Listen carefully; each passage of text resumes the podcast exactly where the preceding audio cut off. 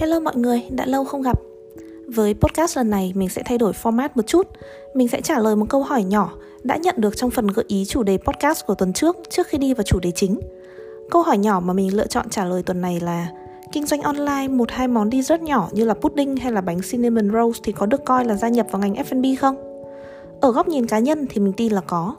Cho dù bạn chỉ bán một món duy nhất và một ngày duy nhất trong tuần với một số lượng cực kỳ giới hạn, cũng có nghĩa là bạn đang kinh doanh trong ngành F&B một cái tên to tát như là kiểu F&B không đồng nghĩa với việc bạn phải xây dựng cả một thương hiệu to lớn thì mới gọi là kinh doanh trong ngành. Tất cả chúng ta, những người đang buôn bán những sản phẩm ăn và uống đều là làm trong ngành F&B cả. F&B hay còn được gọi là Food and Beverage là đồ ăn và đồ uống là một cái tên tạo cảm giác chuyên nghiệp cho ngành cung cấp sản phẩm ăn uống. Ngành này có thể được định nghĩa là một ngành công nghiệp bao gồm quá trình xử lý nguyên liệu ăn uống này, đóng gói, trình bày, phân phối, phục vụ đồ ăn thức uống tới khách hàng. Nó bao gồm mọi hoạt động từ nuôi trồng và sản xuất nguyên liệu, xử lý nguyên liệu thô, đóng gói và cuối cùng là phân phối. Nó bao gồm cả thực phẩm tươi, thực phẩm sơ chế sẵn, thực phẩm đóng hộp, cũng như là các món đồ ăn và thức uống được phục vụ tại nhà hàng.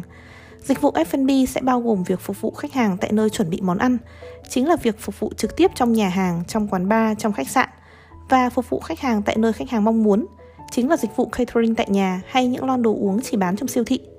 Thế nên là dù bạn mở nhà hàng hay là chỉ bán đồ ăn vặt tự làm tại nhà thì đều là bạn đang kinh doanh trong ngành F&B cả. Hy vọng là cái định nghĩa này đã đủ rõ ràng và xúc tích để bạn hình dung được hơn. Còn chủ đề chính của tuần này là gì? Mình muốn nói về trạng thái bình thường mới của các nhà hàng. Đó là trạng thái luôn sẵn sàng với trải nghiệm giãn cách. Thế nào là một trải nghiệm giãn cách? Nếu được mở cửa thì đó là trải nghiệm ăn qua những tấm kính chắn giữa mặt hai người và giữa các bàn với nhau. Mình đã từng có trải nghiệm đó một lần duy nhất và mình tuyệt đối không bao giờ muốn lặp lại. Khi nhìn vào tấm kính đấy thì mình nhìn thấy cả cái bóng của chính gương mặt mình và người đối diện, khiến cuộc hội thoại trở nên phân tâm kinh khủng. Còn trải nghiệm cà phê thì gần như bị phá hỏng bởi cái sự phân tâm đấy. Trong trường hợp đấy thì nên làm gì? Mình nghĩ ngay tới việc tạo nên trải nghiệm trên chính cái tấm kính nhựa đấy. Hãy làm chúng trở nên thú vị hơn với những hình dáng khác biệt, với sticker, với lời nhắn, thậm chí là cả QR code để khách hàng có thể có những trải nghiệm về tấm chắn thú vị hơn. Nếu đằng nào cũng không thể tập trung vào nhau thì hãy cùng nhau tập trung vào tấm chắn. Bạn có thể đính kèm một QR code cho playlist nghe nhạc khi thưởng thức để thưởng thức khi ăn, một hình ảnh thú vị về món ăn trong thực đơn, thậm chí là một câu đố, một câu hỏi để hai người có thêm chủ đề trò chuyện với nhau. Với tấm kính ngăn cách giữa hai người, thương hiệu hoàn toàn có thể biến trở ngại thành lợi thế khi coi nó là một chiếc màn hình chung để hai người cùng xem một điều gì đó thú vị. Để được truyền cảm hứng hơn với chủ đề này, bạn có thể nghiên cứu theo hai hướng. Hướng thứ nhất là những nội dung có thể in trên kính. Làm thế nào để tạo ra trải nghiệm thú vị trên kính cho khách hàng? Bạn đang nghĩ thế phải không? Cá nhân mình thì được truyền cảm hứng khá là nhiều từ hai bộ trò chơi đang khá nổi gần đây. Thứ nhất là một bộ là một bộ trò chơi khá nổi tiếng trong nước, bộ bài Knockout của Hayplay để mọi người có một trải nghiệm uống rượu với nhau thú vị hơn.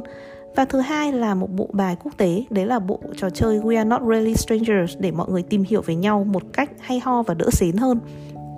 Mỗi một lá bài hành động hay mỗi một câu hỏi đều gợi mở để hai người có thêm chủ đề trò chuyện với nhau và mình tin đấy chính là mục đích quan trọng không kém gì việc thưởng thức hương vị đồ ăn mỗi khi ăn ở ngoài. Mình sẽ để link của cả hai bộ trò chơi ở show notes để mọi người tìm hiểu thêm và cũng được truyền cảm hứng như mình nhé. Hướng thứ hai mà mọi người có thể nghiên cứu là những cái hình dáng thú vị cho tấm ngăn cách. Để lấy cảm hứng về những hình dáng này, mình đã chuẩn bị cho mọi người một vài ý tưởng hình ảnh ở show notes. Có một ý tưởng mình cảm thấy thú vị nhất là xoay tấm ngăn cách ra như một chiếc quạt. Chiếc quạt đấy có thể dễ dàng gấp vào để mang theo người và mở ra khi cần thiết. Từ khi nhìn thấy hình ảnh hình ảnh cái chiếc quạt đấy thì mình có cảm hứng hơn rất là nhiều khi nghĩ về hình dáng của những tấm chắn ngăn cách. Mình hiểu là mọi người đang cân nhắc như thế thì đầu tư quá là nhiều. Thế nhưng mà chúng ta có thể ngại ngần đầu tư vào tấm kính ngăn cách khi mà Covid chỉ là chuyện một lần nhưng bây giờ chúng ta đã có hơn một năm sống chung với lũ rồi. Mình tin đây là thời điểm chúng ta đều có thể đầu tư nhiều hơn, chỉn chu hơn và thú vị hơn với cái tấm kính ngăn cách hơn một chút, thay vì chỉ để một miếng bị mica đơn thuần. Thế còn trải nghiệm giãn cách khi mà không được phép đón khách đến với nhà hàng thì sao? Đây chính là thời điểm mình kỳ vọng và quan sát nhiều hơn vào hoạt động marketing của các thương hiệu. Đã qua rồi cái thời mà chúng ta chỉ đơn giản lên một thông báo rằng chúng tôi sẽ phục vụ giao hàng qua những kênh nào mình tin rằng chính những thương hiệu đang chịu ảnh hưởng nặng nề nhất là những thương hiệu trong ngành F&B lại đang mang trong tay một cái trách nhiệm chính về việc lan tỏa sự tích cực trong cộng đồng. Sự tích cực đấy có thể lan tỏa như thế nào? Bản thân mình cũng đang trong giai đoạn triển khai chiến dịch marketing cho một vài thương hiệu. Hy vọng là thời gian tới sẽ có case study thú vị để chia sẻ với mọi người. Còn vào thời điểm hiện tại, mình nghĩ mọi người có thể cân nhắc một số hướng sau để lan tỏa sự tích cực với hoạt động delivery của thương hiệu và cũng nhờ đó khiến thương hiệu trở nên nổi bật trong tâm trí khách hàng hơn. Một là hãy chú trọng và trải nghiệm khi chờ đợi của khách hàng. Thời gian gần đây nếu mà bạn có order pizza for peace bạn sẽ thấy là sau khi hoàn thành đặt hàng, Forpi sẽ gửi cho bạn một list nhạc để nghe khi chờ đợi. Mình thật sự không nghĩ là nhiều người sẽ ấn vào cái list nhạc đó đâu, nói chân thành là như thế.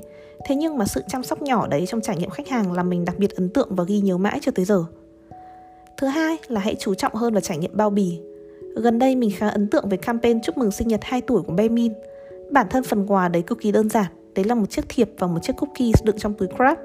Thế nhưng phần quà đấy ấn tượng là nhờ hai câu nói vần điệu siêu đáng yêu là sinh nhật này to là do có cậu trên tấm thiệp và tặng cookie vì thích cậu cực kỳ trên túi bánh. Mình biết có thể khi nói về trải nghiệm bao bì mọi người sẽ kỳ vọng một cái gì đó đột phá trong thiết kế.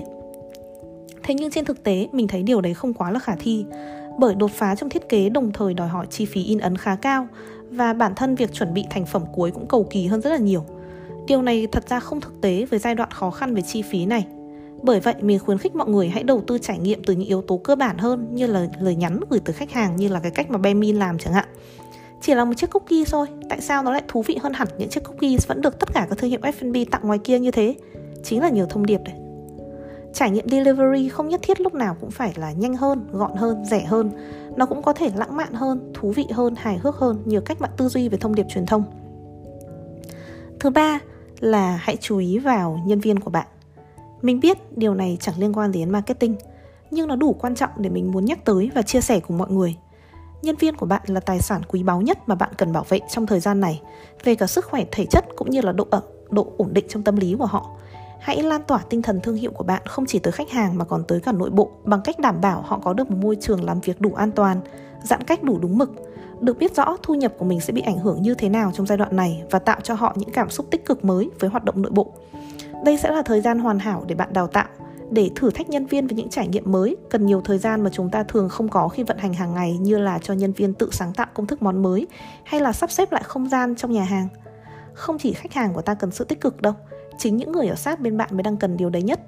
Mình nhìn thấy điều này rõ hơn ở những thương hiệu lớn, những thương hiệu đang có tiềm năng về tài chính để tạo ra sự khác biệt nhiều hơn là những thương hiệu nhỏ như chúng ta.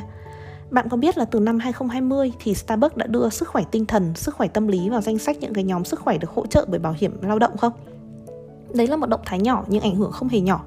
Trong những năm Covid này, người lao động đơn thuần sẽ bị ảnh hưởng tâm lý mạnh mẽ hơn nhiều bởi sự thay đổi đột ngột trong cuộc sống ổn định thường ngày của họ.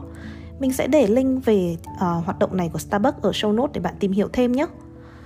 Đấy là những điều mình đang suy nghĩ về trải nghiệm giãn cách với ngành F&B vào thời điểm hiện tại.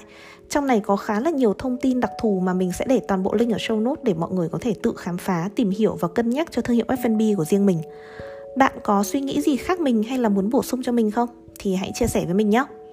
Cảm ơn mọi người và hẹn gặp mọi người ở podcast tiếp theo.